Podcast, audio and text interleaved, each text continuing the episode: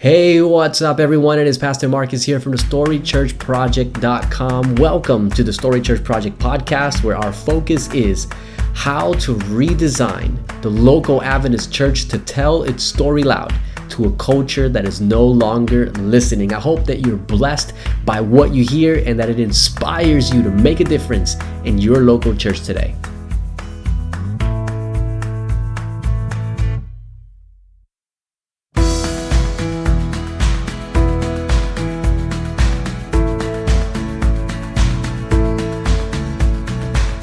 Marcus here. I want to welcome you back to the Story Church podcast. Today's topic is absolutely important and it's absolutely amazing, and I absolutely can't wait to uh, to get into it. And what we want to talk about today is uh, how political should an Adventist be? Like, is there a line somewhere or is there not? I have no idea. So I'm actually really excited because I'm not alone today. I am joined by lawyer and church history professor Nicholas Miller. Nicholas, welcome to the podcast. Thank you, Marcos. It's good to be with you. Awesome, man. Uh, look, I can't wait to have this conversation because um, while this is an area that I do think about quite a lot, it's not an area that I have put the amount of thought I think uh, or or emphasis into figuring out as I should have. So this podcast episode, I'm actually going to be learning just as much as our listeners. So I'm really excited about this, man. Um, before we dive in, though, can you can you tell us a little bit about uh, the legend of Nick Miller? the legend of Nick Miller. Well, uh, it's not much of a legend, but the story is of my life. Uh, I'm interested in both theology and law. Um, I started more years ago than I care to remember as a theology major at Pacific Union College in California. And uh, there I developed an interest in religious liberty in church and state. And I realized if I wanted to work in the area, probably getting a law degree would be the best thing to do. So I went off to New York City and uh, studied law and uh, became a lawyer. Uh, worked for about a dozen years in the legal field uh, for government. Uh, so I have worked for the, both the state uh, and now work for the church. And developed an expertise in what we call constitutional law, and then eventually uh, worked for organizations focusing, focusing specifically on the First Amendment and uh, issues of religious freedom. Um, after about well, 13 or 14 years, I had the privilege of being sponsored for a PhD in church history and did a dissertation on the religious influences from the Protestant Reformation on the formation of America's church state arrangement. And wow. uh, so I've studied the theology and I've studied the law and I've studied the history. And even then, I have to say, I feel like a beginner. Each of those fields is so deep. Um, but it has been helpful in giving me a, a sense of both where Christianity has come from and the Adventist Church in particular in dealing with issues of of church and state. And now, as you say, I, I, teach at the Adventist Seminary at Andrews in the church history department, and also practice law as the legal counsel uh, for the Lake Union. And in both of those roles, I continue to, to deal with the issues of church and state and religion and politics. Man, it sounds like we got the perfect guy uh, for um for this. Well, to be honest with you, because um at the beginning of the year, I sent out just you know to all the listeners of the podcast to just send in their questions, you know, any questions that people had. And I did a Q&A episode where I answered questions, but some of the questions I looked at and I was like, okay, that might be a little bit above my head. And this was one of them. And I immediately thought I got to interview Nick Miller for this one. And uh, so I'm really excited to have you on the show, man. Now, before uh, there's a few, well, not a few, just one more, just one more question uh, before we get into the topic, which I'm really eager to get into. Uh, but I'm really curious as to um, what a what does a professor do when not professing? Uh, well, this one, uh, sometimes I get a research and writing semester and um, Berrien Springs is not known for its wonderful, beautiful winters. and so I've taken my research and writing semester and brought it down here to the lovely island of Puerto Rico, yeah. where I've always wanted to learn Spanish. Nice. And so I'm studying Spanish. I'm teaching a church history class and uh, spending some time in the sunshine and the beach and uh, getting some research and writing done as well. So that's what I do when I'm not professing in the classroom. so when you're when the professor is not professing, he's professing in Puerto Rico. That's uh, that's right. that's awesome, man. Well, hey, I hope you enjoy the island. That's where my family's from, and uh, you know, make sure you eat some good um, alcapurrias and uh, and pasteles. Uh, you'll you'll gain a few pounds while you're there, man. It'll be. and the mangoes are falling from the trees. Oh yes, yeah, man. And, you know those island mangoes, like they're amazing because um, I remember the first time I ate a mango fresh off a tree on an island. I had to literally bite the mango and drink at the same time because it was just dripping. It was so juicy. Amazing stuff, man. Yeah. Yeah. Well, let's let's do this, Nick. I, I want to dive into this. I want to give this some really good time because like this is a thing. Like this topic is becoming more and more relevant. Um, you know when i was you know just just 10 years ago politics was like the most boring thing in the planet to me. Uh, but even now with um, with the social justice movement and donald trump in office and you know globalism and nationalism constantly butting heads this seems to be a thing that everyone it's like on everyone's sort of you know radar. They want to talk about it. Uh, affected, you know, people who have been, in, you know, sort of putting up with systemic issues um, have been speaking out more boldly. I'm thinking, you know, of movements like Black Lives Matter, and even just before then, uh, a few years ago, we had the Occupy Wall Street thing. And regardless of what people think about those movements, the point is politics is a thing that people are diving into. Um, and I'm really curious as to what is what does it look like for an Adventist to you know like the relationship between being a, a Seventh Day Adventist and and the political narratives around us. Uh, but I want to start simple and then work our way up to some pretty heavy questions.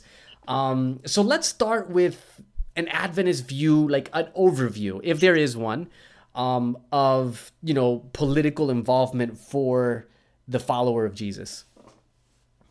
Well, yeah, that is that is starting with a question most broadly. Um, it's it, you know it's hard to just answer that question in the abstract. I suppose I might point to a couple of biblical texts uh, that provide us guidance, uh, G- especially uh, Jesus in his talking about uh, the two kingdoms: uh, render unto Caesar the things that are Caesar's, and unto God the things that are God's.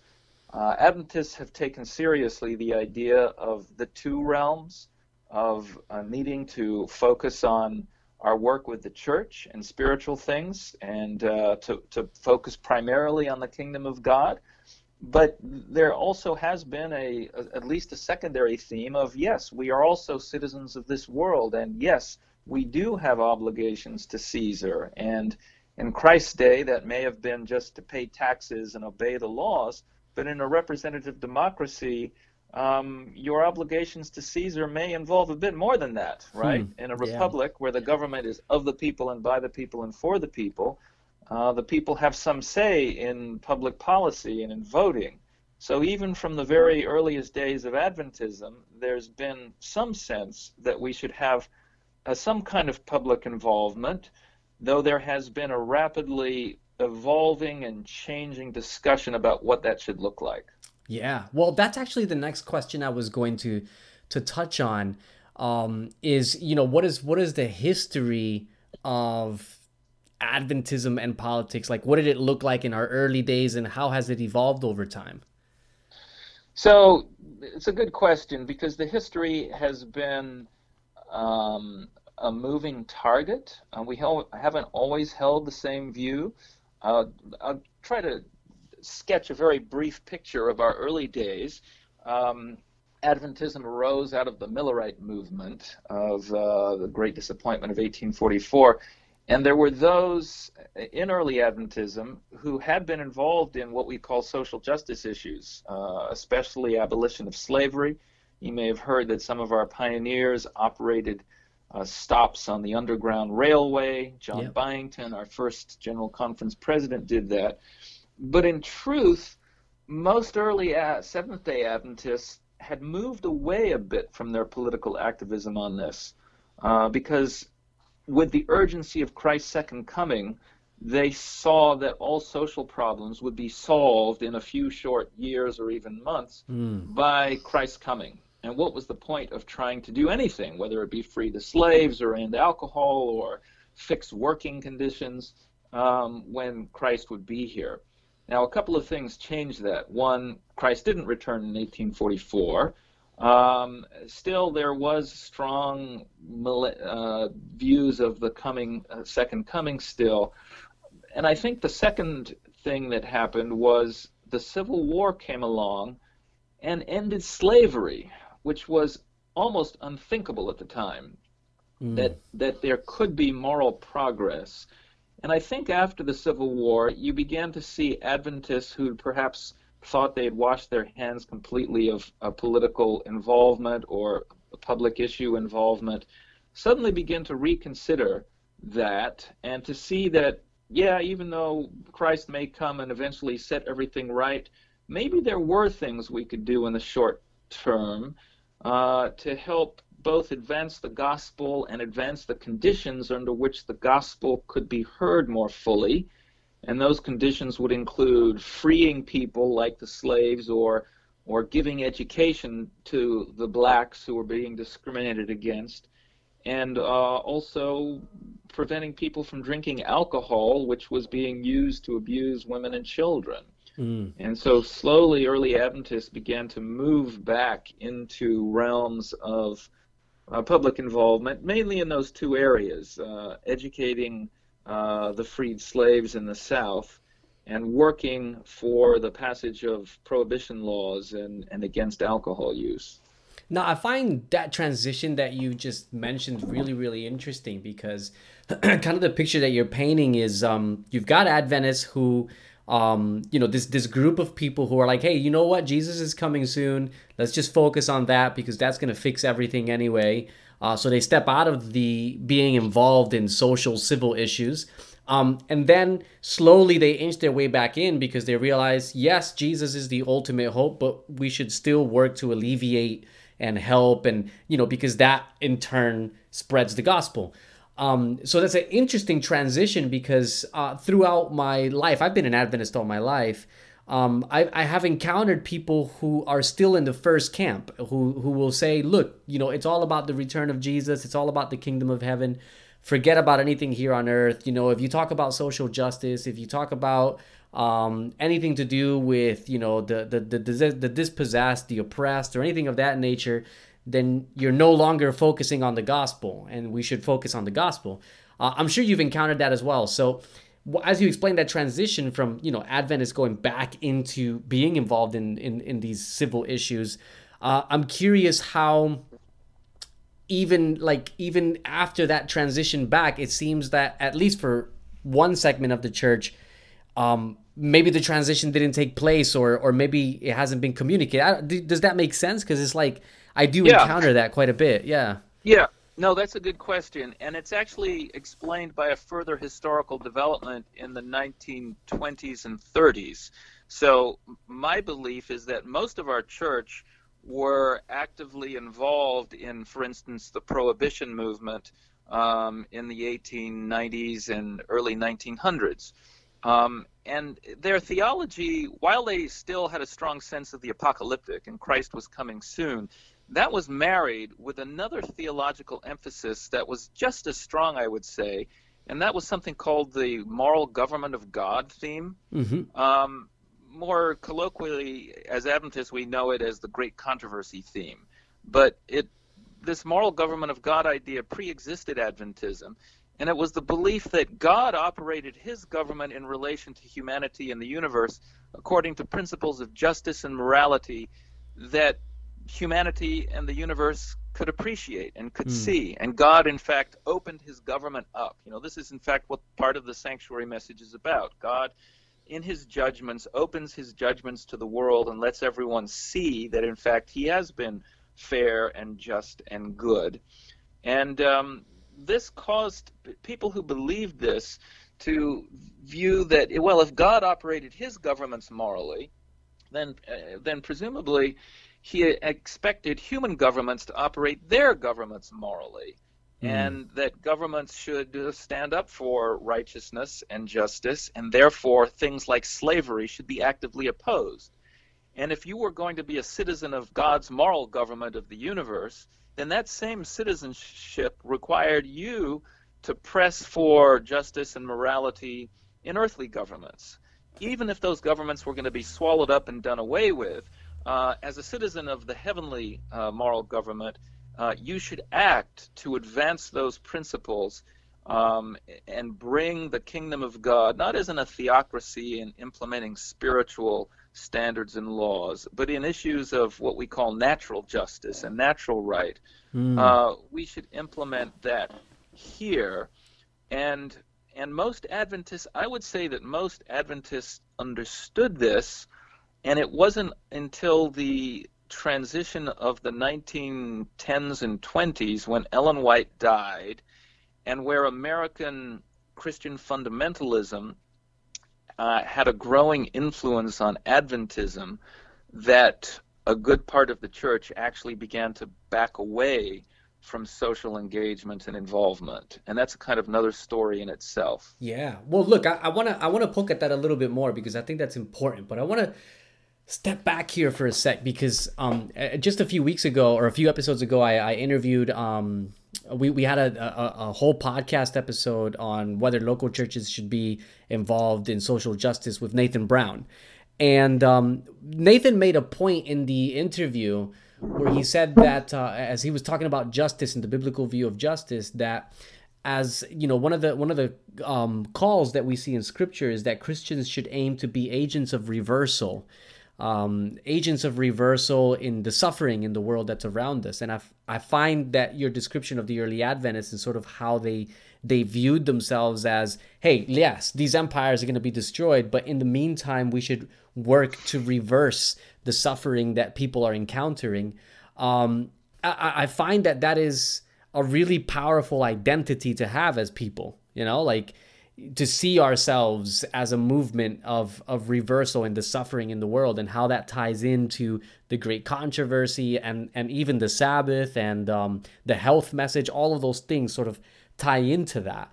Uh, so I'm really curious um, as a millennial who's passionate about justice and who's passionate about humanitarian, you know, uh, service and all these things, to to maybe understand a little bit more, how, how did we lose such a beautiful and relevant and powerful identity is that? Well, that's a that's a great question, and um, again, history provides us an insight. Um, the larger historical context is we're coming to the end of the 19th century, and Christianity in America is experiencing a bit of an identity crisis.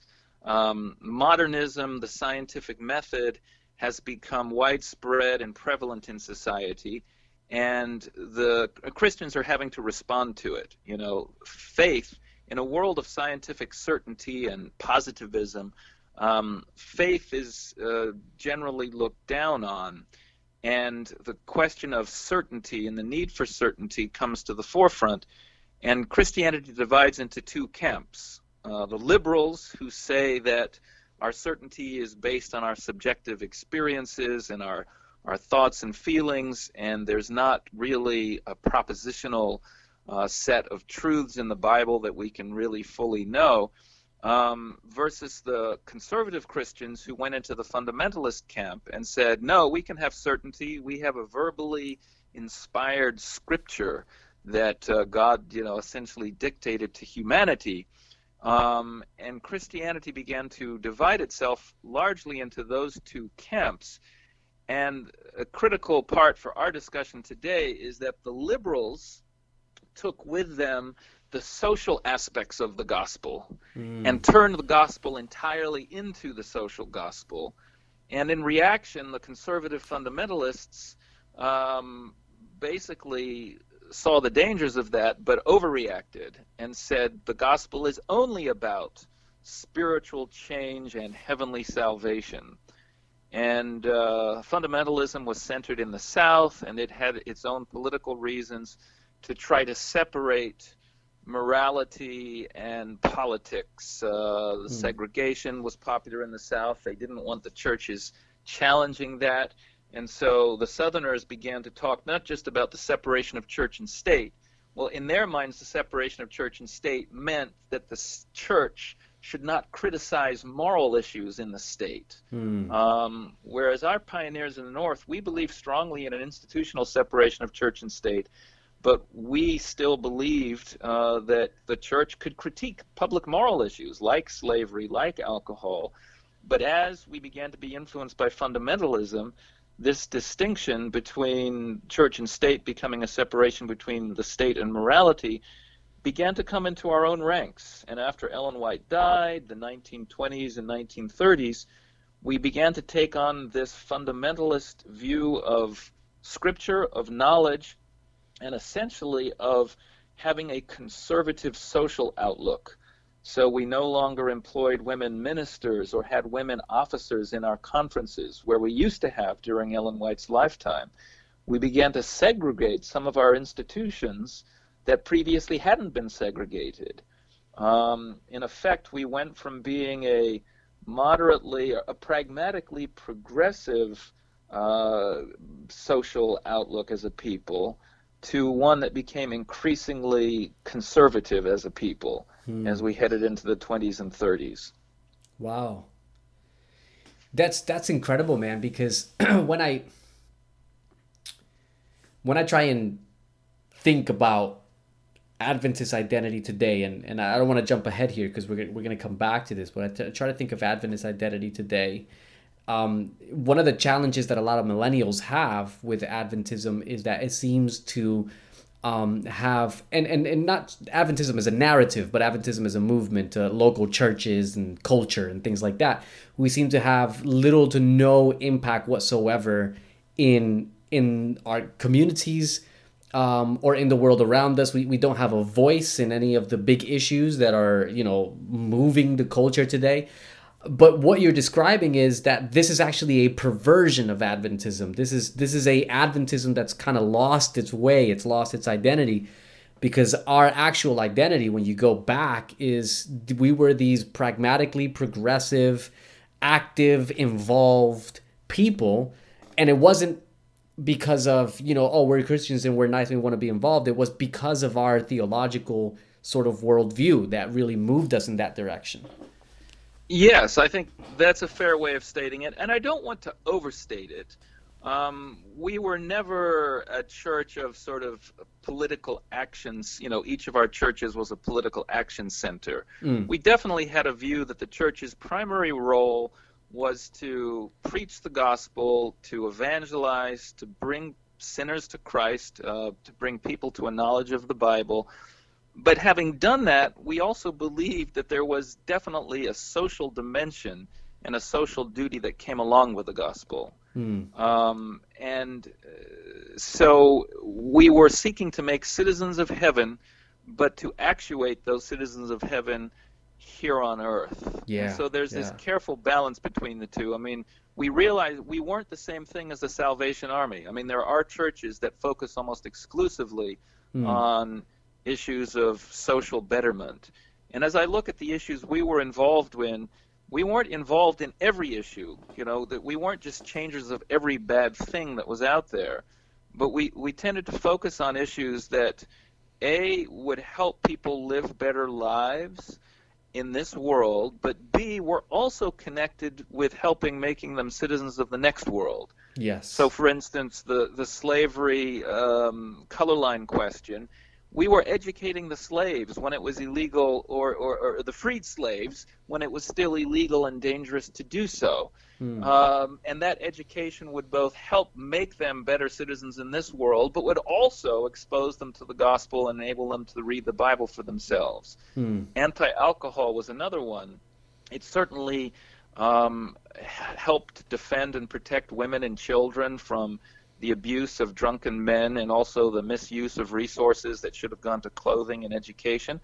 But it also allowed people to have clarity of mind and thought so that they could understand the Bible and the gospel. yeah And so there seem to be two criteria, both helping people in this world, but helping them in a way that would also help them and connect them with the world to come. Yes. And I love that, man, because I, I think like that balance is so important. Like it's it's huge. Um one of the one of the things that I've I've often struggled with uh, some of my my peers who are really really into the whole like social justice thing and and I'm look I'm cool with that but um sometimes I get the sense that there's a there's there's an overemphasis on on tackling every social issue and there is that balance where it's like look if we fixed every single human problem in the world today we'd have a thousand new one new ones by noon tomorrow you know?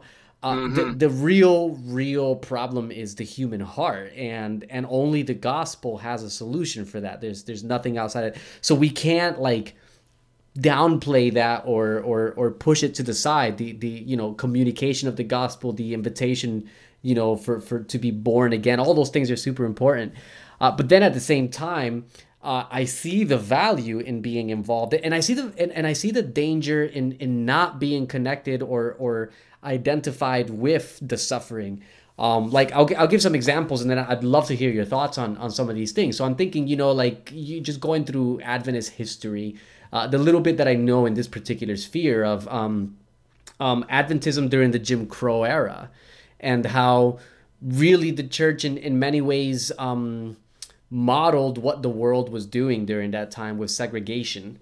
And it, leading up probably to the most dramatic example of it would be the lucy um, Byard story where you know this lady was refused admission to an adventist hospital because she was black and and she died. Um, i think also of um, you know like the the uh, the mainstream adventist church in in germany that sort of perpetuated hatred of jews and um, you know, and, and, and even the Rwandan genocide uh, as well. One of the first, uh, if I if I recall the details correctly, the first um, clergyman tried for crimes in Rwanda, crimes against humanity, was a ordained Seventh Day Adventist pastor.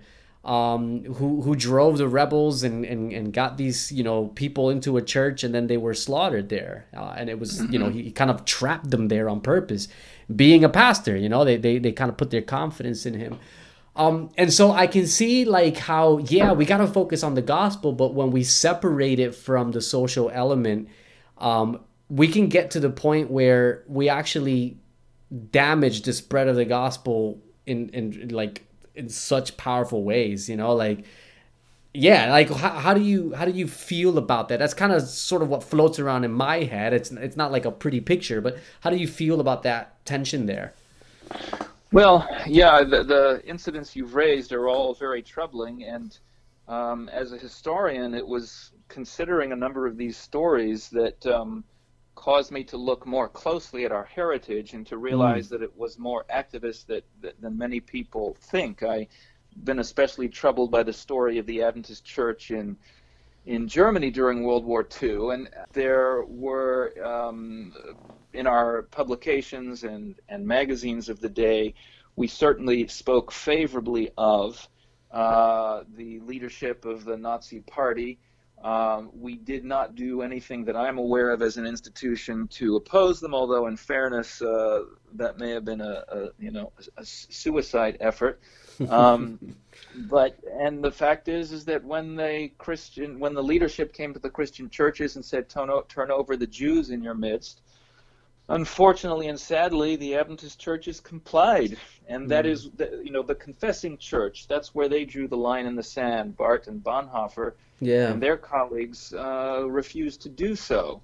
So it was certainly something possible to do, and yet we didn't do it. And mm. as a historian and thinker about theology, I, it, it forced me to examine my Adventist heritage and conscience and say what what went wrong.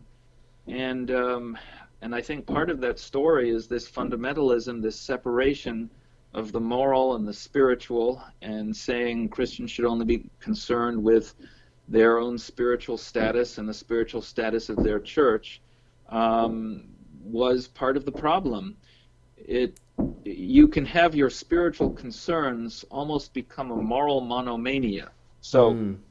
for instance, in in Germany, um, Adventists have a eschatological scenario where there are, you know, Sunday laws and the Sabbath is challenged, and uh, the uh, medieval Catholic persecution is uh, is reinstituted, and there's quite a, a, vivid picture we have. Well, in Germany, um, Hitler was a vegetarian and a teetotaler. He gave Adventist soldiers Saturday mornings off to go to church, and he was generally uh, opposed to the Catholic Church, put many priests in prison anyway, mm. and was opposed to the communists, the godless communists. So many Adventists looked around, and all these boxes for their eschatological scenario were not checked. Mm. And they said, well, you know, what's what's to be concerned with here? And in a sense, our eschatological scenario about the Sabbath had become this moral monomania that gave us blinders mm. to anything else. And it really showed that we don't perhaps understand the principles behind uh, Sabbath and Sunday and our eschatological issues. That whenever man wants to step into the place of God, whether it be in Sabbath and Sunday laws or in other areas, we should oppose it. Yeah. And so we can't just be focused on the literal letter. We have to see the larger principle. Hmm. And whenever humanity invades basic justice and carries out injustice, then they are stepping into the role of God, and any good Adventist should say, uh, raise a hand in protest. Yeah. And we didn't then, and I've used that as a as a lesson or an illustration or an impetus to do more of that now. Hmm. That's powerful, man. That's really powerful. So let me let me move this forward a little bit because I want to start to get a good sort of grasp on what it looks like to have a balanced perspective between political involvement and and obviously you know kingdom of God. Um, so you know you mentioned how fundamentalism sort of created this split between the spiritual world and and the and and, and you know the earthly empires that we inhabit. Um, so let's let's say all right let's say fundamentalism we're going to put you over here um, and we're going to we're going to bridge this gap that shouldn't be there. What what would that look like? Uh, especially like i'm thinking especially today like in today's political climate there's so much division and i'm sure that the conversation on that is probably way more complex than we have time for but for some basic principles like what would it look like for someone to say my priority is the kingdom of heaven, but I still want to be involved here. What what would that look like today? Hmm. Well, that's a you know that's a really good question, and it's sort of the sixty-four thousand dollar question. What you know, how does it how does it play out practically in our world today? And I think a general answer is um, the political parties that are out there right now. None of them are based on a biblical foundation. I think that's safe to say. Hmm. And that means that they go to one extreme or another. Hmm. And also, what it means is that each political party will have some legitimate concerns that it either takes too far or it mixes with things that are problematic for a Christian. Um, what this means in practical terms is that a Christian platform is going to be some kind of mixture, a combination of that found in opposing parties. Hmm. So a, a, Christian that fully aligns with, you know, here in America we've got the Democratic, the left wing, and the Republican right wing parties. And if you're a Christian Adventist here in America and you fully align with one party or the other, then you probably have problems. You're not thinking biblically. Mm. You're thinking uh, like a partisan yeah. of one camp or another. And so when I speak with my conference leaders in the public affairs and religious liberty department, and we're talking about promoting an issue or taking a stand on an issue, I try to encourage them to take a stand on at least two issues. One from one one that will be identified with one party and another that will be identified with the opposing party. Mm. So it becomes clear that we are not being partisan. So I'll, right. I'll, give you a concrete example: um, immigration reform. If we were going to speak in defense and in support of immigrants, we're instantly going to be labeled as being part of or supporting what party? Oh, the Democrats. The Democrats, yeah. right?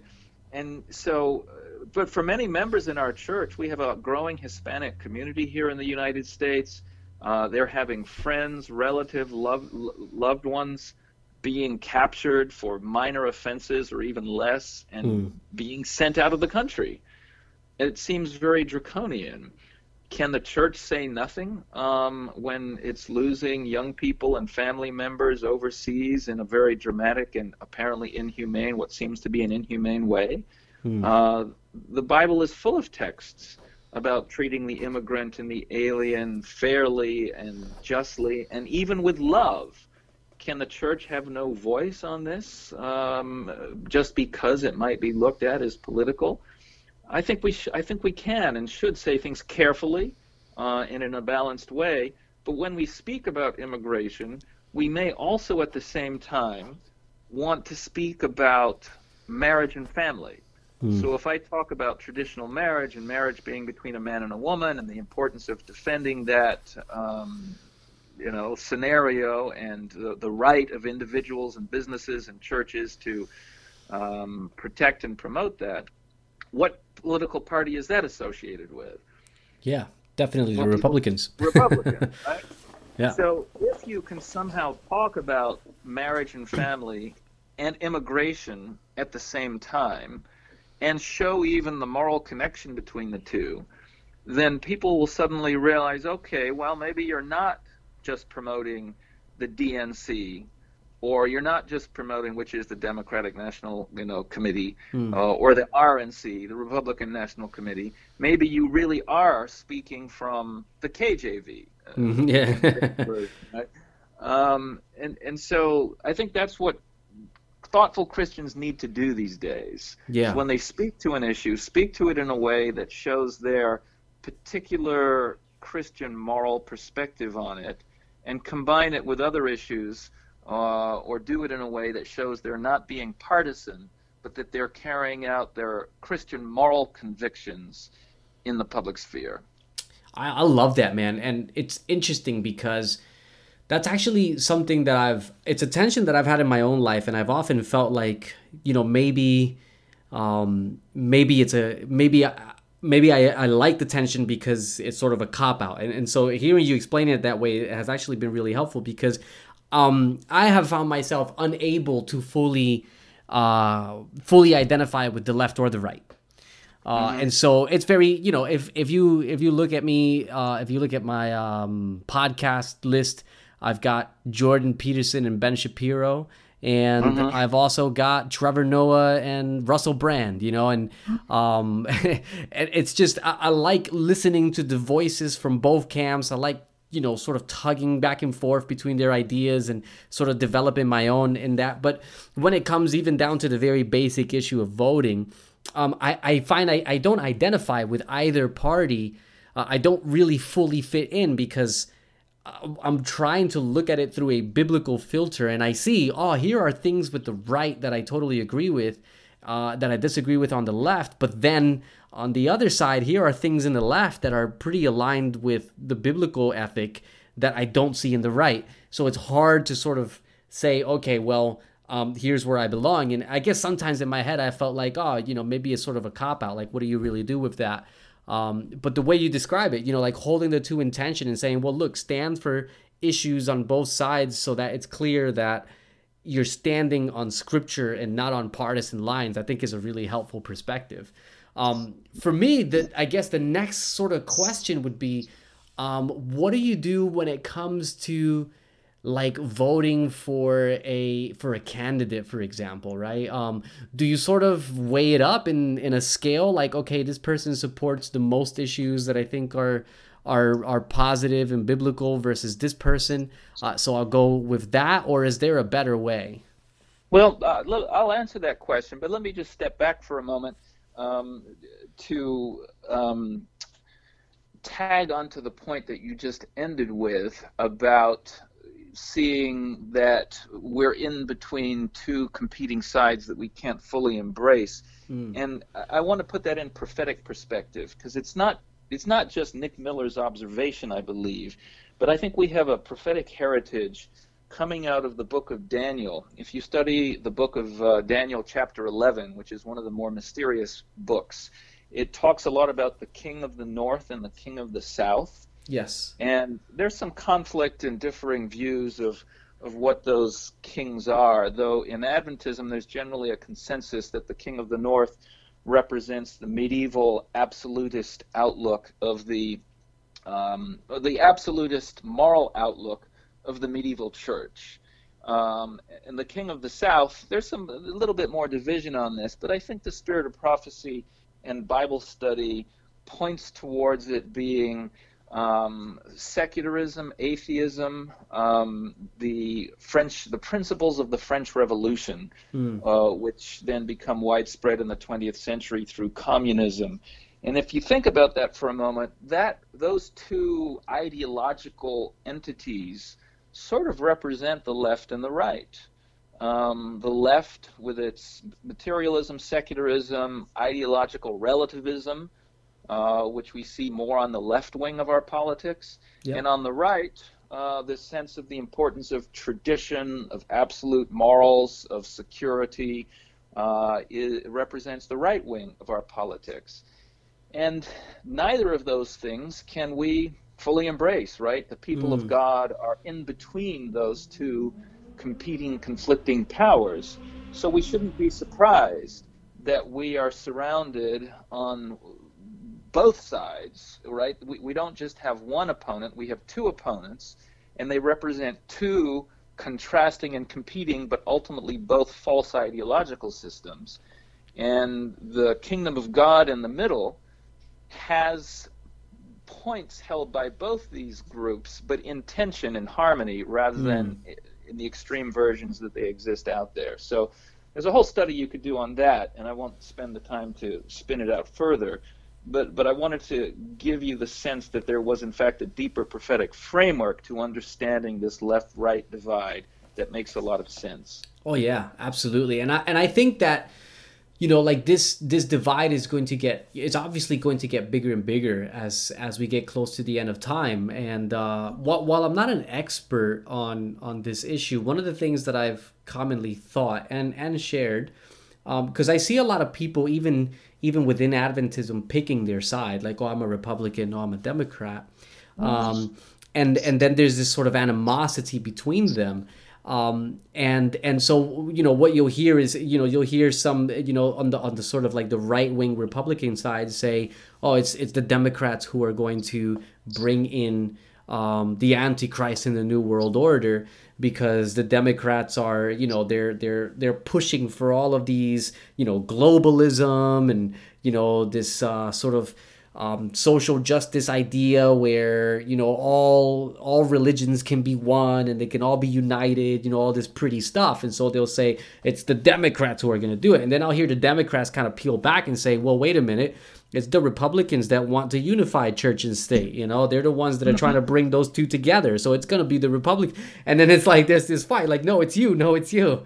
Um, and i happen to think that it's it's it's it's neither and it's both that it's in the clash between the two that we will see end time events begin to unfold. So personally, I find myself really uncomfortable with saying, well, I'm picking a side of the political aisle and standing on that because I think it's actually going to be the clash of the two that's going to bring about a lot of the end time events that we that we you know that we are familiar with through prophecy. Now i don't know if that's true. I can't prove that. Um, i don't preach well, that but it's certainly what i think.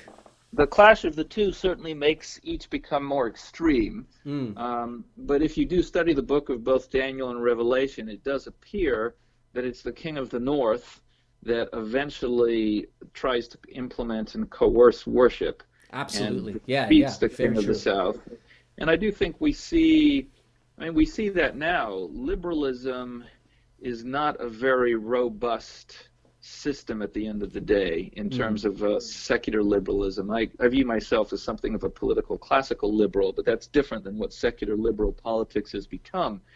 And um, essentially, it was defeated, you know, in the 2016 um, uh, 15 election here in the U.S mm. because people think it's largely bankrupt, and the elites still cling on to it, but the uh, but the common people don't. And rather than swinging back to the moderate Protestant position that America was founded on, we are swinging back more towards the authoritarian, uh, moral absolutist rigidity of of of uh, the Middle Ages. Yeah. Um, but that but your question about who who do you vote for and you know do you sum up uh, their good and bad positions and how do you think about this?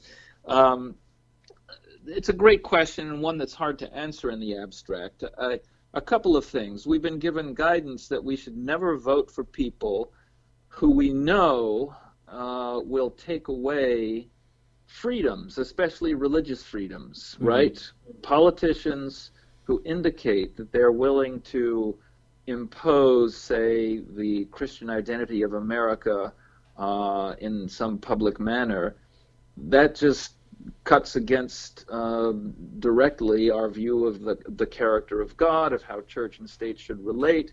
And we've even been told that should we vote for such a person, we become responsible for the um, diminishment, uh, for the loss of freedoms that, that follow from that. So that's a very sobering thought, I think. Uh, another standard for me is leaders aren't just um, the sum of the list of their ideas and plans. Leaders are people with integrity and character, or maybe a lack of integrity and character, and both their willingness to follow through on their plans and promises, as well as their ability to handle new challenges and unforeseen circumstances in a fair, even handed, honest way, which is incredibly important for government, is dependent on the kind of person they are, the kind of character they have, the integrity with which they live. And Christians who say integrity doesn't matter for leadership, we're not we're electing a, a senator or a president and not a pastor, really don't understand the critical connection between moral integrity and political leadership and how important they are. Mm. So when you're electing people, you should try to elect good people, not just people with good ideas. What are their characters like? What are their track records like? And finally, I would say if you don't have a good choice, you don't have to vote. In other mm. words, there's often a talk about choosing the lesser of two evils. Well, if both candidates really don't pass your test, then there's no nothing wrong in choosing to abstain. Our early pioneers used to argue over whether you had to vote at all, not whether you must vote. Hmm. And they came to the conclusion that we could and we should vote when we can, and when we can do it morally and, and cast our vote on the side of right. Yeah. But none of them would ever ever said, "Oh, you have to vote under all circumstances." Mm. That's something. That's a position we seem to have created more recently. So, what would you say then to someone who says, you know, for example, let's you know, let's take a look at the Trump and Hillary thing. Uh, there was this huge tension uh, with people who didn't see either candidate as good. You know, so some people looked at Hillary and sort of her track record and you know negative things that were being um, expressed there and said, look, look, uh, Hillary, I'm not going to vote for her because I don't think she's trustworthy, et cetera, et cetera. And then they looked at Trump and said, yeah, definitely not. I mean, you know, don't really need to explain. We all know the story there. Um, mm-hmm. So they decided, you know what, I'm just not going to vote. And but then there's people who will come around and say, well, if you choose not to vote, then then you sort of forfeit your ability to have any say in the in the in the in the conversation of where America is headed. Um, and so, you know, for example, um, someone said, "Well, I didn't vote for Trump or Hillary, but yet, you know, in the aftermath of this administration, I want to share where I think we are and where I think we're headed." And then you've got these voices to say, "Well, you don't have the right because you you forfeited that by choosing not to vote." How do you how do you engage that um, idea or that mentality?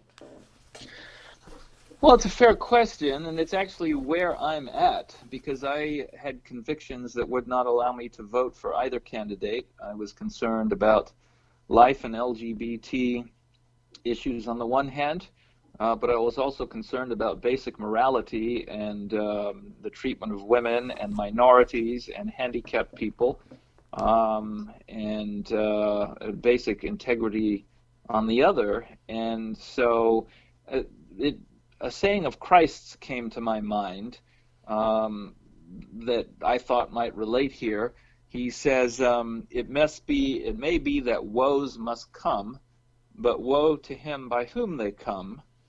Uh, meaning, mm. maybe we will have a bad president, one way or the other, but I don't have to have a role in making that person president. Mm. And I felt justified in uh, abstaining. I mean, I voted that presidential election, but I voted down the ballot and not for the top, not for the top position.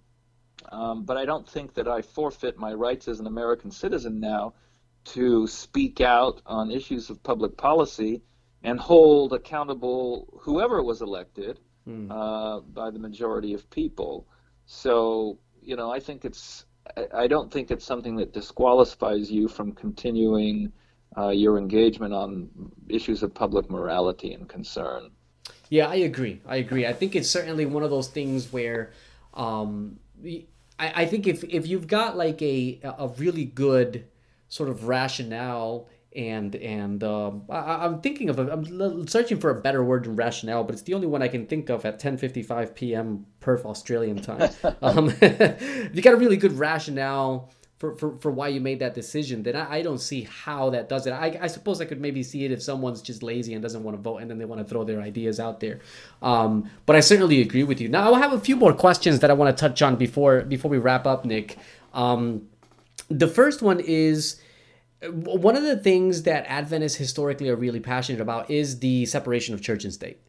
Um, and and keeping those two separate. And you've already touched on, you know, there's there's a separation of church and state that is necessary, um, but then there's a, a, sense in which you can take it too far, where in which you know the church has no say whatsoever. We don't we don't want to go that far. Um, so I guess my question, just sort of leading into this uh, idea of Adventists reclaiming and and and and re-embracing a a involvement um, in the political narrative of our world is at what point and, and i guess i'm, I'm asking a, a practical question here um, not so much a, a, a, academic one but a practical one.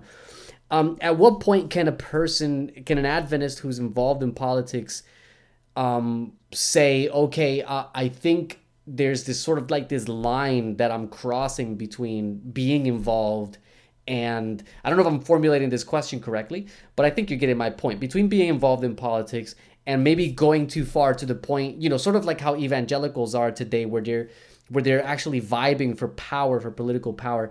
Is there a practical line where you know that, you know, these these are some red flags that I can look out for where my involvement's becoming a little bit more than involvement?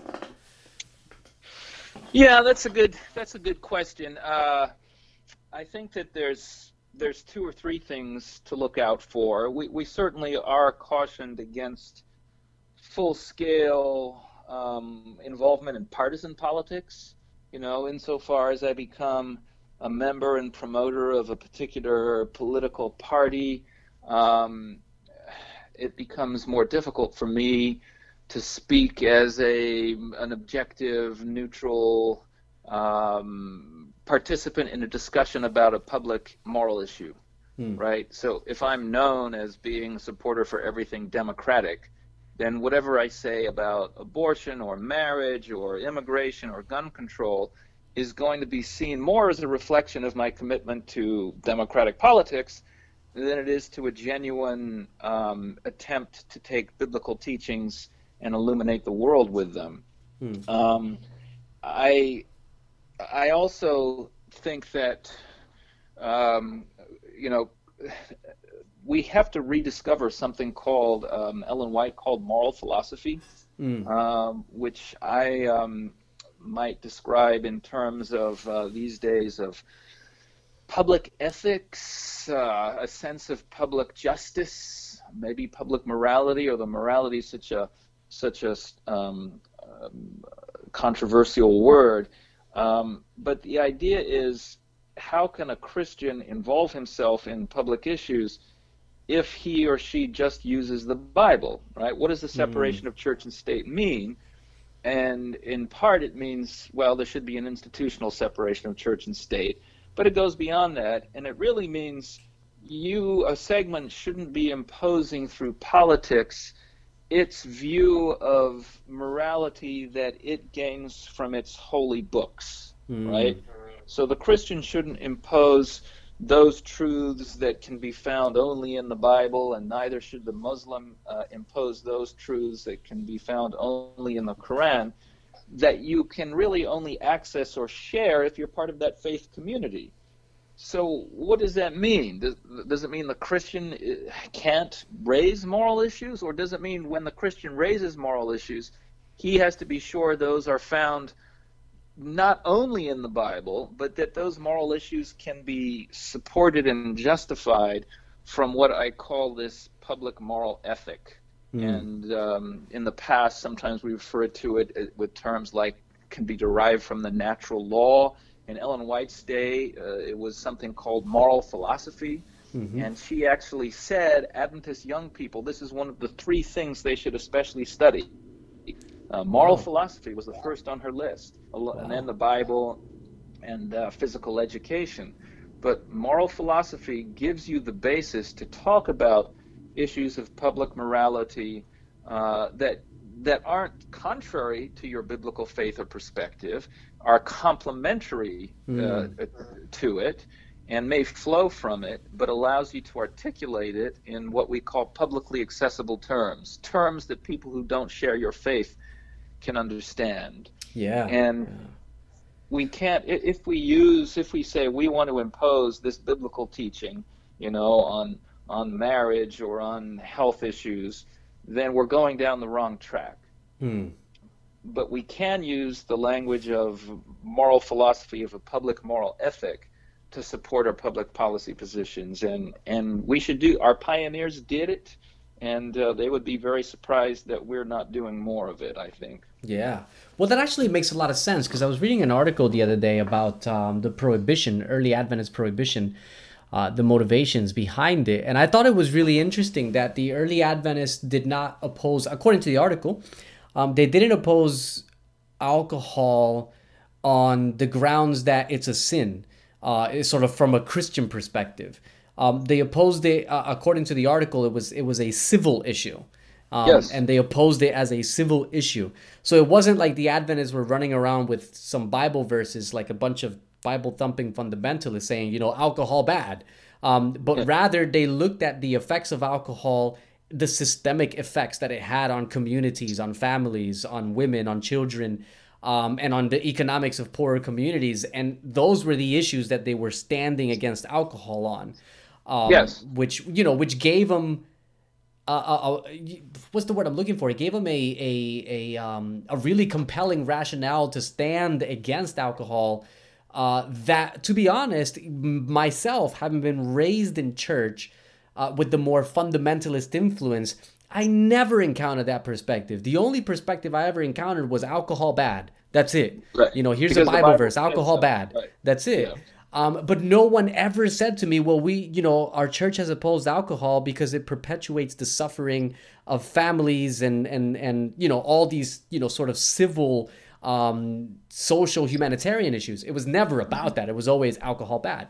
Um, yeah. So yeah, I, I find that really compelling. You know, to say, hey, let's get familiar with. You know, it's it, you know we can we can take moral stances on things, but if your moral stance on something is exclusively well this is my moral ethic because i'm a christian and therefore you should have this moral ethic as well i can see how that's starting to cross yeah. a line of church and state absolutely yeah that's a really so, helpful perspective you're describing a civil public morality uh, mm. that they drew on. And some people say you can't legislate morality, but that's just a myth. We do all the time. Um, the laws are based on justice, and the central question of justice is one of uh, what is right and wrong, what is morality. But it needs to be a civil public morality, not a what we would call a spiritual morality that the mm. Bible sets out, you know, don't do this or God will be unhappy. Well, yeah. that's something between you and God. Uh, there needs to be more of a justification for it in civil terms before it becomes public policy or law. Yeah, that's awesome, man. That, that's really, really helpful. Thanks for sharing that. I got one more question. Uh, and then we'll wrap up. And uh, you know, at the Story Church project, the one of my main focuses is the local church because I believe the local church is, uh, to quote KLB DeWall, the future of Adventism. Um, and I think that empowering and equipping the local church to, to fulfill its mission is the bottom line for helping Adventism to thrive and move into the world and into the culture. And so I want to close with a question about the local church because I think that's a great place to end. Um, so local churches, you know, I, I just want to picture like an Adventist local church anywhere, um, you know, America, Australia, UK, wherever. Um, and this local church says, all right, look, we want to make a difference in our community. We want to be involved in our community and speak life into these civil issues. Um, what would be some tips or advice, anything that you could say to that local church who's looking to get involved in these issues and speak life into them uh, to, to guide them in that journey? Great question. Where does the rubber meet the road, right? Mm. Um, you know, there's so many issues out there, and especially the local church can't be involved in all of them. And yet, you want to identify one or two issues where you could contribute. Mm. Um, there's a um, sociologist of religion, I think his name is James White, who talks about millennials getting involved in the church, and he talks about the five H's that inspire them um, to get involved. And uh, I'm not sure I can remember all five of them, but it has to do with uh, homelessness, uh, health, um, uh, history, the questions of justice and racism mm. uh, in in a community, um, human trafficking, um, and I'm not sure if hunger, hunger.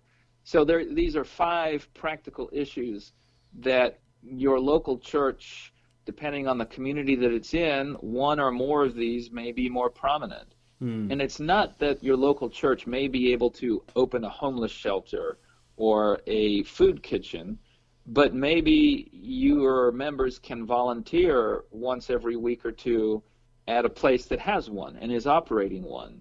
And it, that'll do two or three things. It connects your church with the community and with non Adventist groups that you share a common goal with. It will help your young people see that you're practically involved and connected with and, and care about the community and it'll just give new opportunities uh, for sharing and caring for, for, the people that are actually out there and that you're and that you're wanting to help.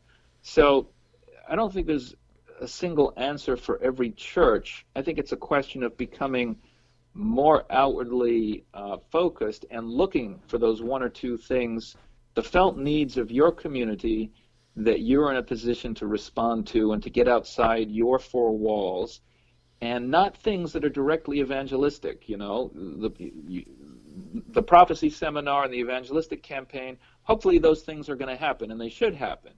But you need to say you need to plant the seeds. Yeah. You need to make the connections that help these other things actually work. Yeah. Um, so those those are yeah. Yeah. Look, the, the needs of the community and, and where your church can, can practically contribute is is I think the answer. Oh man, that's that's really really helpful. As you were sharing that, um, I remembered a. Uh, I read on Twitter this past week, I think it was. I don't know if you know Sean Brace. He's a pastor in New England, and um, he shared this thing on Twitter that I thought was really insightful. It kind of made me stop and ponder for a little while. He said that um, when you're making your 10 year plan with your church, rather than asking uh, what is this church going to look like in 10 years ask what is this community going to look like in 10 years because yeah. we've been here um, yeah. and i think that those steps that you've given us there you know focusing on something simple uh, you know one or two things and and you know identifying those felt needs in the community and getting involved in them you know the sort of the no strings attached approach um, is really really helpful and i would highly encourage anyone listening whether you're an elder a pastor administrator whatever it might be um, to definitely look. You know, it's look in your community, and and you don't have to do a survey. Oftentimes, you can just go to your local council, um, yeah. and and you can get demographic data from there on needs and things like that. So, yeah, that's really really helpful. Nick, it's been it's been awesome, man. It's been really helpful. It's been amazing. I've really enjoyed uh, this conversation with you. It's cleared up some things for me, and I think for me the biggest takeaway is um, knowing the difference between uh, you know the the the uh, institutional separation of church and state, which is necessary, um, and and knowing to differentiate that from the church having a voice in in matters of the state, which which is definitely necessary as well. And that was a really a moral, helpful, a yeah, moral voice, yeah, a moral, moral voice, voice, yeah. maybe I can do a shout out to uh, those of you listening to this. Uh, if you would like to continue this discussion, we're having a major conference at Andrews University um, in the fall, October 17 to 19, and the title of the conference is Jesus and Politics. Nice. Um, the subtitle is uh, uh, Religious Liberty and Biblical Justice Today. nice. And we're going to be having a bunch of panels and speakers exploring even more deeply this basic question of what is the Christian's role in our heated political climate today? What perspectives can we get from the Sermon on the Mount and the Gospels?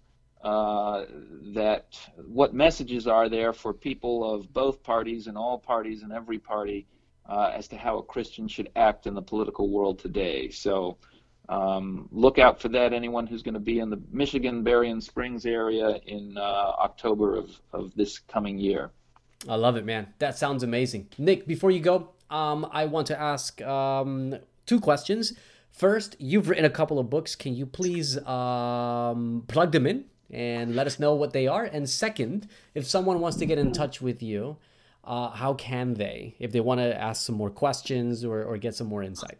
Sure. Yeah. I'll start with the last question first. Probably the easiest of my addresses to remember is uh, my first name, Nicholas, N I C H O L A S, Nicholas at Andrews. I teach at Andrews University, so it's andrews.edu uh, is my email. And then I've written a couple of books that relate to the discussions we've had today. Uh, one is called The Reformation and the Remnant, which is mostly a book about theological history, the roots of Adventist beliefs and ideas, and the Protestant Reformation. But I use the past as a prism to talk about current issues in the church. Some of them are sort of theological and biblical, uh, including creation and evolution, the ordination of women. But I also look at some public policy questions about uh, how we should relate to church and state, um, including issues of LGBT and, and same sex marriage in relation to religious freedom. Um, the second book that came out just about a year ago is called 500 Years of Protest um, From Martin Luther to Modern Civil Rights.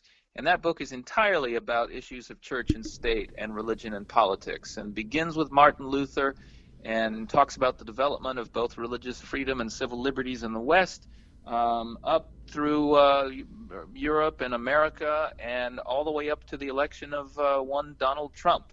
And I talk about the prophetic implications uh, of all of that. So wow, that sounds those amazing, are the two man. books. You can find them on Amazon and uh, in all good ABCs if there's one near you.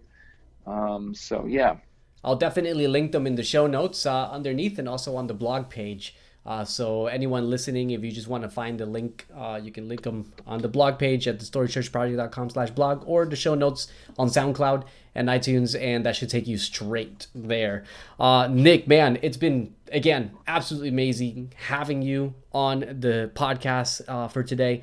And um, we're going to wrap up, but I want to invite everyone who's listening as well. If this is your first time at the Story Church Project, um, listening to the podcast, or um, maybe you have been, but you've not yet subscribed to the Story Church Project uh, newsletter, head over to the thestorychurchproject.com. You can subscribe to the newsletter and you get a free book, man. I mean, seriously, why not? You know, free things are always cool. So, anyways, thank you for hanging out, and I'll catch you guys next week. Thank you for listening to this week's latest episode of the Story Church Project podcast. I hope you were blessed. If you haven't yet had a chance, I want to invite you to head over to thestorychurchproject.com and subscribe to the newsletter. Not only will you get the latest updates every week, but I'm also going to send you a free gift straight to your inbox. You don't want to miss it.